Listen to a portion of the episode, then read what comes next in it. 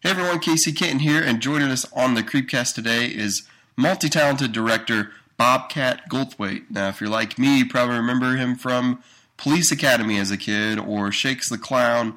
Uh, he's also directed a lot of TV shows that we probably all know and love.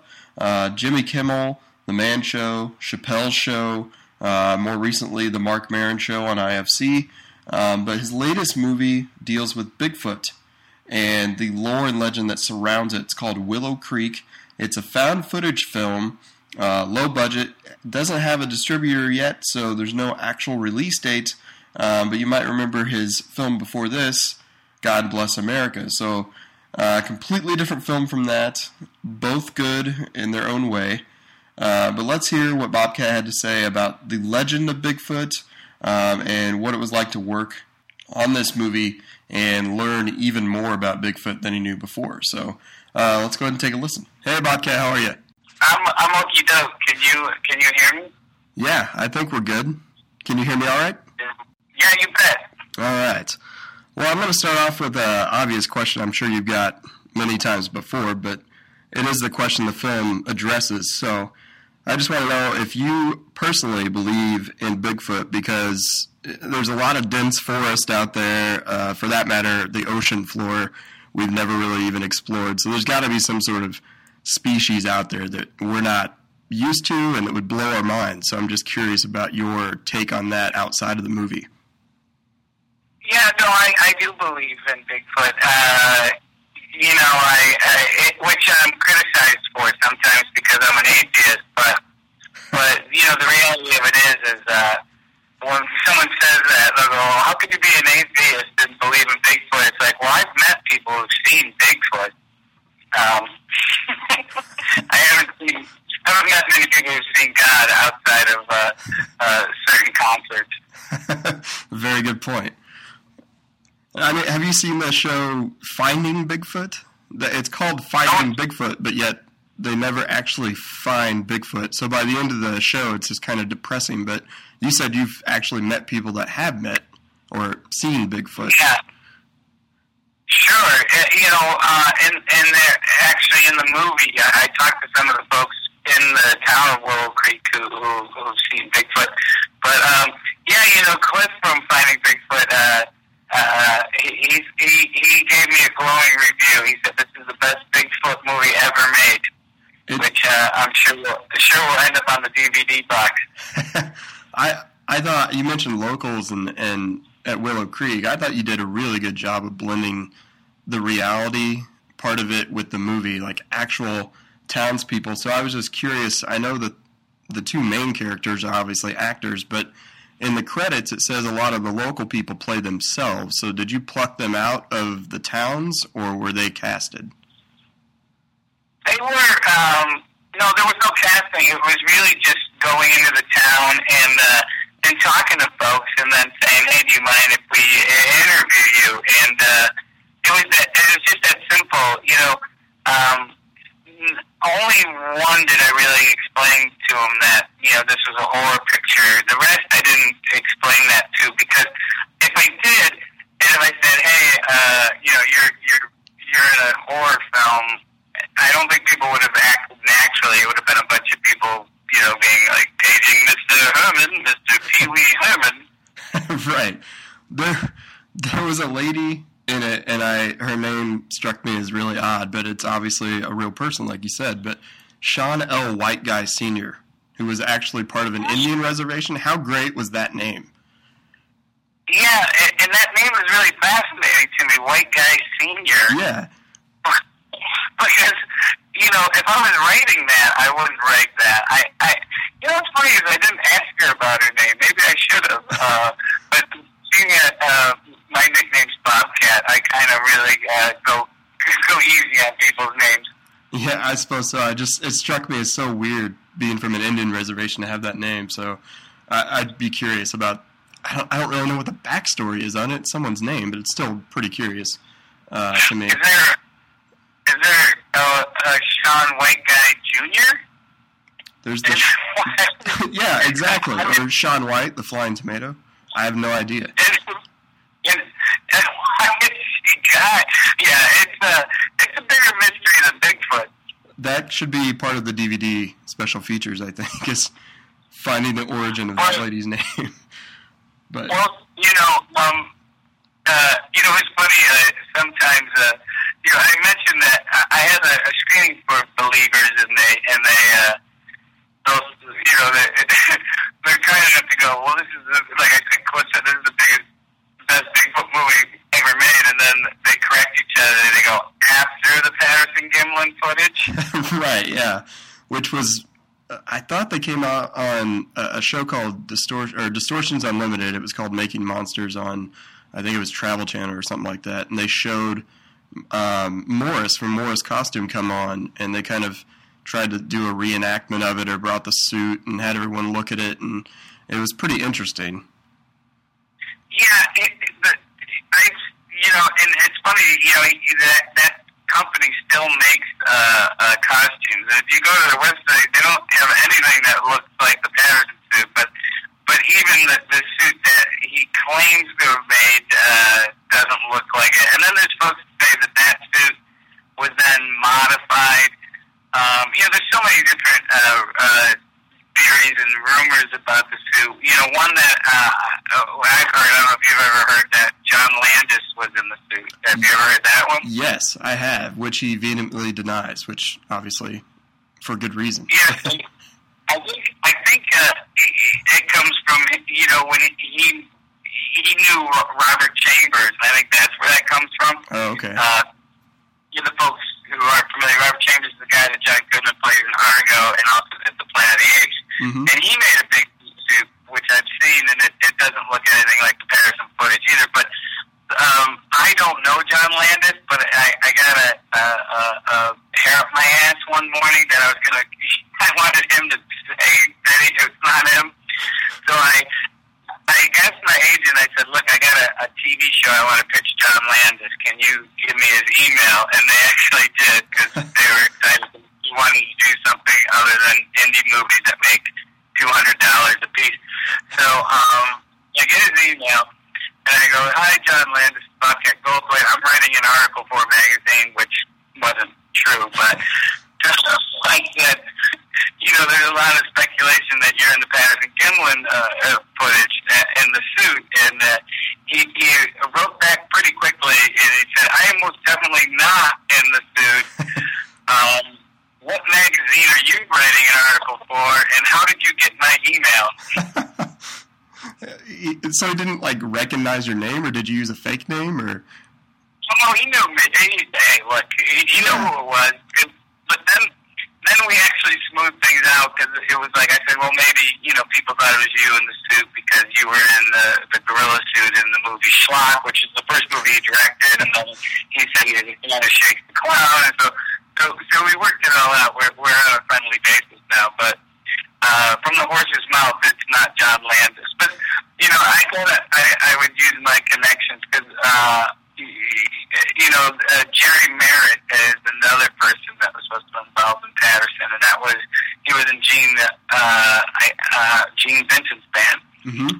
and um, so uh, again, I was like, uh, I, I've been pursuing his family to, to get it from him, uh, you know, hear from them uh, their take on the whole thing. So I am, uh, uh, I am uh, fascinated by by the footage. I am fascinated by Bigfoot, um, and and that to me was the, the fresh take on, uh, that I hope I bring to the movie. Was that I wasn't coming fun of these people. I wanted to make a movie that if you were someone that was into uh, Bigfoot, you you wouldn't feel insulted and, and stuff.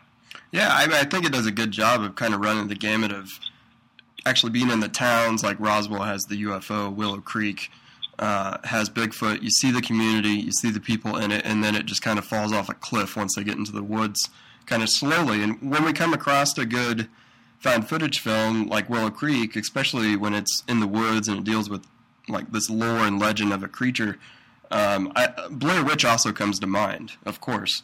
Um, do you think that they'll ever be able to pull off another Blair Witch Project type of movie from a marketing standpoint? Because, you know, for a few months people thought that was a real film, and then eventually, oh, okay, it's just a movie. But I felt like the clips that you had, if you would have released certain clips, like in the tent, to the media outlet, and no one knew you were attached to it, it, it could have taken that form, which no other movie's really done since Blair Witch, since found footage is so prominent now. Do you think that it will ever have another marketing campaign like that? Yeah, I'm sure there'll be a, a movie that that people won't be able to wrap their brains around if it was real or fake. But um, you know, I I I wasn't interested in doing that. You know, I you know I, I didn't want to. You know, I didn't want to have uh, a thing at the very beginning like this footage was found in the 40s. So. Uh, you know, I look at found footage as just another type of movie. You know, just as there's uh, musical and sci-fi and, mm-hmm. and uh, westerns and and uh, and the Blair Witch comparison is going to happen, which is fine with me. Blair Witch is a good movie, but um, you know, I, I, uh, the, uh, you know, the Patterson Gimlin footage is the original found footage movie. Yeah, so, uh, very true.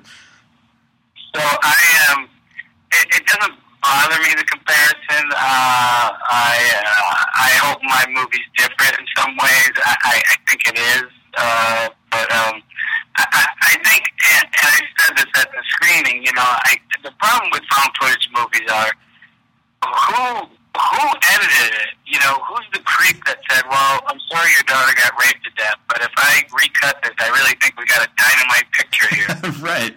Yeah, that's the biggest. Yeah, like you said, that's the biggest problem. Is why is this person carrying around a camera for roughly four days that we've now cut down into a convenient movie? So, yeah. Yeah, and that those were the two things that I was concerned about when I was making the movie. Was how do I how do I um justify the camera being on, and and how do I justify the edits? And there's only 67 edits in the entire uh, movie uh, Willow Creek, um, and there's usually about 1,200 to 1,400 edits in a movie. But um, I that that is why there's that 19 minute long take, I guess. But part of it was I, I couldn't justify him turning the camera on after he was scared, so you know I have them leaving it on because it's a light source and he's a little bit into to documenting that to prove that he's right. But but um, you know.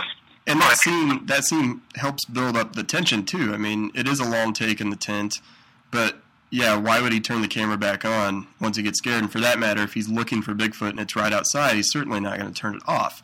Uh, you know, we see that kind of build up in paranormal activity where a curtain finally shakes after you know, an hour of the movie. But for you, it, it made complete sense to have that long take in the tent, and it did build up tension. I actually watched it. I watched it on my laptop on the screener, and I still jumped when Bigfoot hit the uh, tent. So, I mean, I think it worked effectively. I think it makes sense why you why you shot it that way. Well, uh, yeah, last night I jumped and I was like, "Really, dummy? Real dumb? Are you?" well, you know, you made a good film if you're jumping at your own movie. I mean. Uh, yeah, it was. I was a little embarrassed. Well, you did a really good job as far as kind of using our minds against us because slight spoiler alert, and I'll talk about this on eggshells as much as I can, but you go through all this build up but and, and to try and find Bigfoot, but in the end we never really see the beast that we're looking for. So I thought that was interesting that few movies do that where you don't see the monster or the protagonist at the end. So, what conscious decision did you make to not have him actually in frame? Well, it, it's because it's like to me, um, whenever you see uh, these kind of creatures in a movie, it it it it, uh, it doesn't live up to your own imagination. You know, I mean, even you know, I, I love the movie. Uh, uh, Rosemary's Baby, but even when I see the devil's eyes for a little bit, it, it just seems super corny and silly. Yeah, um, happens a lot with alien type movies too. I think. Yeah, especially in the alien movies. So, so I, I, I part of it was wanting to to live, you know, leave it up to people's minds, and then the other part was uh, I didn't have money for CGI. well, there, that's a good answer too, I guess. I so badly wanted the main characters, Jim and Kelly, to be sitting in the tent, hear the sounds, unzip it, and then say, Bobcat, have a Snickers. You turn into a Sasquatch when you're hungry. and then you, you'd eat it, or you'd say why, and then you'd eat it, and you'd be fine. You'd be Bobcat again. But then it's even more ironic because your name is Bobcat. So uh, I wanted that to happen really badly. Maybe a DVD special feature thing. But um, last question here, and I know we're running out of time. But do you plan on trying to stick around the horror genre more? With God Bless America, it wasn't really horror, but uh, there's a lot of horrific things in it that most of us don't like. So I didn't know if you'd stick around horror on the indie side, or maybe even go bigger budget. Well, I, you know, I, I, I, I doubt the likelihood of me ever making a studio picture is going to happen because, um, um, you know, I've already sold out when I was a young man. I, I don't want to do it now as an old guy. Um, you know, because I like to make movies and they and they're they're they're they take a lot of work to make them and a lot of energy. And, and at the end of the day, I want them to be uh, about things I'm interested in and stories I want to tell. Um, as far as staying in the horror genre, you know, most definitely, you know, I, I wrote a, uh, movie that's very, very gory, um, which I hope to get to make. But you know, I, I write a lot of screenplays, and then I go out and try to to make the movies. I don't, I don't really limit myself to to you know the the you know what what kind of movies they are. It's morely, it's mostly just about what kind of stories I want to tell, what pops into my head. That's the way to do it if you can do it. Just do it on your own terms. Do you have anything else coming up that you want to tell us about before we let you go? No, I mean I don't have anything that's greenlit yet, so um, I guess I could uh, uh, mention that I'll be playing Uncle Funny's in Davie, Florida, coming up. you know, but that is the real club I played. okay. Uh, when can we expect to see Willow Creek on a national level? Well, it doesn't have a distribution deal yet, but um, there are folks interested in it. So, you know, I'm hoping that it comes out. Uh, you know, I guess if it got purchased now, it'll probably be in the spring of next year. All right. Well, we'll look forward to that. Uh, we might try and bring it to our film festival we have here in Kansas City called Panic Fest. But uh, until then, I want to say thanks for your time. Best of luck on the movie. I really did enjoy it, and uh, we'll talk to you soon. Cool. Thank you so much. Way up in the north woods and deep in the dark pine that blacken the mountains of the Cascade Range. They still tell the tales of an Indian legend. Sasquatch is the legend, Bigfoot is the name. The Indians claim he's the missing link that fits in the gap of the evolution chain. You can make your mind up when you've heard the story. Sasquatch is the story, Bigfoot is the name. You can ride from Canada to Northern California, all up and down the Cascade Range. But if you go alone, friend, I'm here to warn you. Look out for the thing with a Bigfoot name. Look out for the thing with a Bigfoot name. From out of the Yakima Indian Reservation, a young cowboy and an Indian came to hunt in the mountains of Northern California. Proof was the purpose, Bigfoot was the game. Now, young Roger Patterson ran a small string of horses, and he lived in the foothills in a cabin with his wife. He knew that many secrets were hidden in these mountains, and he had heard the legend of Bigfoot for most all his life. You can ride from Canada to Northern California, all up and down the Cascade Range. But if you go alone, friend, I'm here to warn you.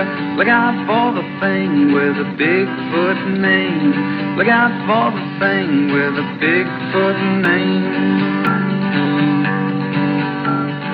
Nine years ago, while running wild horses, deep in the mountains with an old Indian friend, he ran across a huge, very huge footprint, and this is where the hunt for the Bigfoot man began.